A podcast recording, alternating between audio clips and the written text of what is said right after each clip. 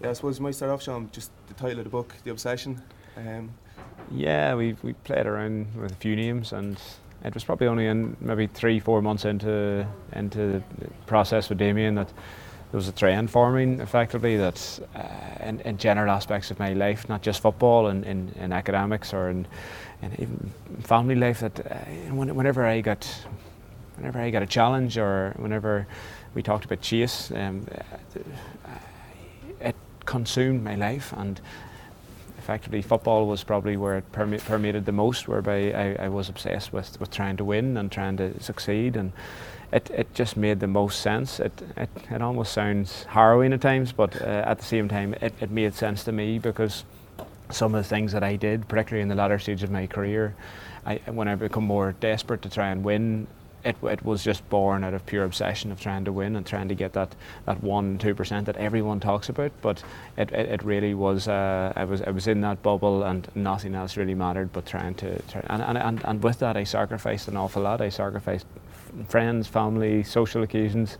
Uh, at times I wonder whether it's all worth it, and it's only whenever you step out of it you think whether it was. But uh, obsession was the word anyway. Yeah, it's probably a theme that runs through the book. You know, you're never satisfied. You're always kind of striving for the next thing. But like when you look back now in your whole career, are you content with three All Ireland medals? Are you happy with that? I don't think you're ever content, uh, but it's it's it's whenever you, you now realise that a decade has passed since since Tyrone won All Ireland, and and there's going to be a there potentially could be a, a whole um, generation of players that never wins in All Ireland, and you, and you look back and you think, well, there was maybe hundred years before that that no one from Tyrone won All Ireland. So I think I was spoiled at, at the early part of my career. It it, it, it, it it was the way it was. We won all Irelands, and that's what we did. And I was part of that really special group that had come from the the '98 minor team that, that had that had bonded through adversity at times, but equally had some brilliant players, and and and I, I was just riding the crest of a wave. So, um, uh, yeah, like uh, at that early stage, it was about winning team awards, winning individual awards, and, and, and time was good, but. That, that flipped then I almost had a, a first half and a second half because the second half of my career then uh, I was chasing success and Donegal started dominating in Ulster, Monaghan rose to prominence, and we had maybe dropped back a peg, and then the great Dublin team arrived. So. I found myself trying to push myself harder and harder and harder. Whilst in, in the early parts of the career, it just it just worked, um, and, and, then naturally as you get older, you, you have injuries, you're you're you know, I was I was living on anti-inflammatories. You got to know your body, but you know the boundaries in which you push, you they, they, they become extremist at times. Yeah. Um, the, the, one story that kind of jumps out, I suppose everyone is asking about the, the Mayo defeat in 2016, and yeah. like I guess is it just part of your makeup that the defeats probably hurt that bit more than you enjoyed the victories? Completely, and I I spoke about in the book the, the fact that after All Ireland wins, they were short lived. I remember lying in City West in, in 2008, and that was probably the pinnacle of my career, that All Ireland final, and, and, and there at 2 o'clock in the morning thinking to myself, why didn't I go for goal? I was, I was, coming in one time off the Cusack stand side and I had a great opportunity to cut in and, and ping, a, ping, ping a shot at goal, but I decided to fist it over the bar, which I did an awful lot of times during my career. But I had, I had just one man in the match in All Ireland final, scored five points, and yet I'm lying there thinking of that, and I'm thinking, is this is this rational? And that, that's what it was. My be- behaviour at time wasn't rational, and I, I took it uh, whilst I was able to share the defeats or, or, share the victories with my teammates and say, yeah, it's it's a team game. We all win together. Whenever we lost, I, I, I put that on me, and I, I, took that very personally, and, and none more so probably in that, that Mayo game where I blame myself as captain. I blame myself that I got sent off. I got caught up in, a, in probably a personal battle with, with, Lee Keegan, which which he won, and I, I ended up um, being off the pitch for the last 20 minutes, and, and the fact that we lost by a point and no disrespect to Tipperary, but we were playing Tipperary in the semi final. If we had a won, which probably would have led to a final, and in my mind, in the perfect world, that was the way in which I was going to sail off into the sunset in an All Ireland final against the Dubs. Whatever way we did, I was happy to go. But it, it, because it didn't work out, uh, it hit me hard, and I went into almost a, a state of shock and, and a numbness. And walking decided to be the, the way in which I thought I could clear my head and it turned out then a number of hours later I was picked up by a taxi man and, and told I, I, had no idea of, of time or, or, or anything. So I, whilst I was, I was, I was, in, I was still in control and I would never do anything to, to hurt me or anyone else. Um, it was it was my way of trying to get away from everything but equally, then I would say that, and, and, and as a county footballer, I, I had to be very resilient, and, and within maybe 12, 15 hours of that, I was probably back in the gym and trying to work myself even harder. And yet again, that's the obsession. It, it, it, it's not rational behaviour, but it, in your mind, when you're in that bubble that everyone refers to, it made complete complete sense to me. And it's only now you're sitting back and you do a book on, you think, I would love to share those memories with someone who, if there's a young lad coming through who's going to have these similar feelings and thoughts mm. and emotions, I would love for him to be able to maybe deal with it better than I did. Yeah, I think you were saying the taxi man you met him at the book launch earlier this week. Was his version of events the same, or what? Did yeah, complete, completely the same. Yeah, so um, I, and, and that, that was. I, I thought I, I might meet him at some stage, but uh, I wasn't sure. And, and he arrived at the book launch and he said, I'm the taxi man. And I thought, you're the taxi man, you're the man. And, and fair play to him, he, he was amazingly discreet.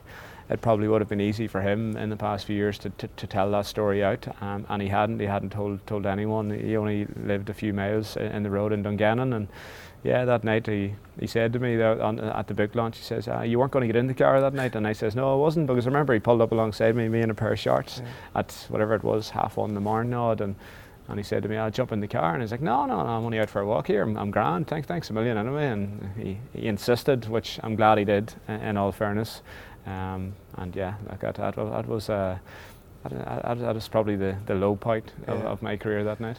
Um, it's interesting. You kind of you go from one extreme, but when you started out playing with Tyrone, you know you probably weren't as obsessed. Things like your diet and stuff. Like the one thing I found you know hilarious was you used to put WKD into your protein shakes. Yeah, yeah, it made complete sense as a 19 year old who was just off the back of winning All Ireland minor. Oh yeah, look. Uh, as a, I remember ballooning up to about 16 stone as a fresher in Jordanstown in Belfast, and I remember a moment where I was trying to trying to run after a few average club players and uh, we're around the Mary, Mary Peters track up in up in around Antrim or just outside Belfast and Damian Barton, the ex-Derry manager, came up to me and just said, Sean, whatever you're eating, could you please half? And whatever you're training, could you please double? Because I just need to flip the flip the scales and, and get back on, on, on in the groove. But yeah, no, a few of the Tyrone players back then would have given me a bit of grief and um, Cormac McAnallen would have been one of those guys who would always give me a bit of a, a bit of a niggle and someone who lived his life so perfectly and, and treated his dad so religiously.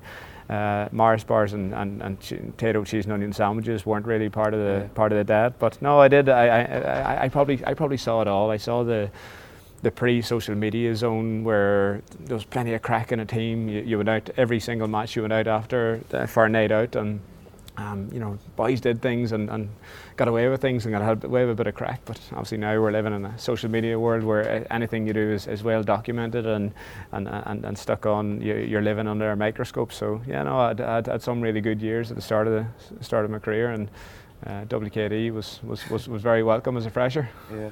Um, just on like one thing you kind of mentioned as well was you used to struggle sleeping the night before games and stuff. Yeah, and, like yeah. people from the outside looking in would probably think, why why would he you know like he's a great player, why would he you know struggle to sleep? But did you ever kind of come come to the bottom of that? Why you actually were struggling with that? No, no, you know what? Your career? Yeah, most of my career it, it was just one of those things. Even as a minor, I remember remember it happening to me, but.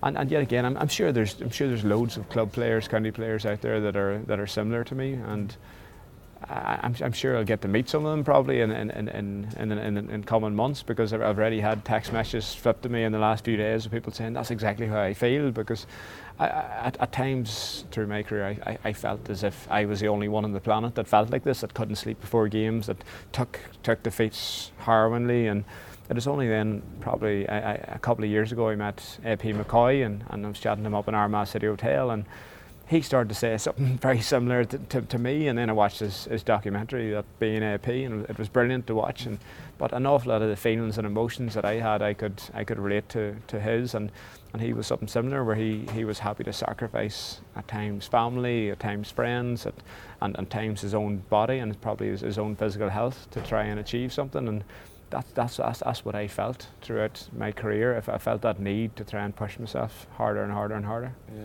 And basketball has obviously been a big influence on you, especially in your younger days. Is that where you kind of honed that the famous shimmy? Oh yeah, completely. I used to play as a, as a as a, as a forward on the on the right hand side of the, the, the attack, and uh, yeah, I always used to pretend I was, going left and, and, and, shimmy in to the left and then go and take a bounce on the right and go for the layup. So uh, yeah, the, the Towers have approached me recently about about trying to get back in with them and play a bit now.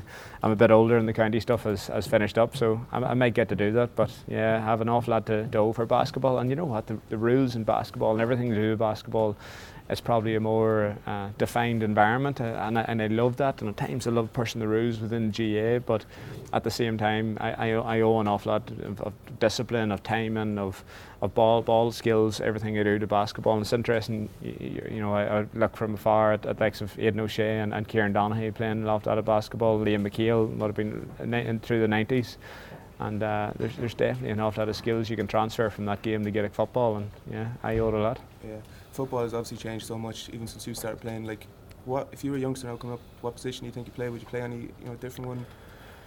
Yeah, look, it's it's it's, it's tricky now. Probably in, in, in recent years as an inside forward, and, and, and I found that at times last year and in Tyrone, what we've gone the last four or five years is, is, is to a, very running based game, and, and you would wonder whether a Peter Canavan would have survived. You'd wonder whether even a Bernard Brogan would have survived in a, in a, in a, in a mass defence nowadays. Um, so it, it's a different game. I, I, think it is changing slightly. You can you can you're starting to see green shoots of recovery. I think this year where, where teams are looking to keep more men up the field and maybe an inside ball winner is, is going to come become important again and that's, that's that's what I hope for the game. I hope I would love my own son to come into a game that, that, that attacking is important and it's not all about uh, running the ball through the hands. Um, so look, that's a, maybe a traditionalist um, uh, view, but at the same time, uh, I, th- I, think I think our, our, game probably does need a few rule changes just to try and, and, and bring the important aspects back to back to yeah. play. Is there anything in particular you do to, to improve the game? Well, uh, yet again, the, the I, like the idea of a second referee because some of the stuff in maybe when the goal goes on off the off the ball, it can frustrate particularly some of our top players and skillful players. And um, with international rules, we always had a second referee, and you knew the eyes were on you, so you, you know you couldn't overstep the mark, and that, that effectively gives gives good players the advantage then. Um, and I always I always liked the idea of a backcourt rule in, in, in basketball. Once you go past the the, the halfway line, you can't go back. And you're looking at you know the games nowadays, and, and even a club football this year. I'm, I would be doing it. I would be looking back, and it's easy to keep kicking the ball back and kicking the ball back, but no one wants to go and see that. And, and you're looking at the attendances of a game, and you're thinking, no one wants to see players play the ball back and, and not, not go towards goal. It's become a much more of a almost like a soccer driven mentality where possession is is more important than the cut and thrust of attacking. So look, I, I hope the guys can get it right in, in, in Croke Park that will will move the game so that it's it's it's going to be a bit more about attacking and, and clinical finishing and entertainment. Yeah.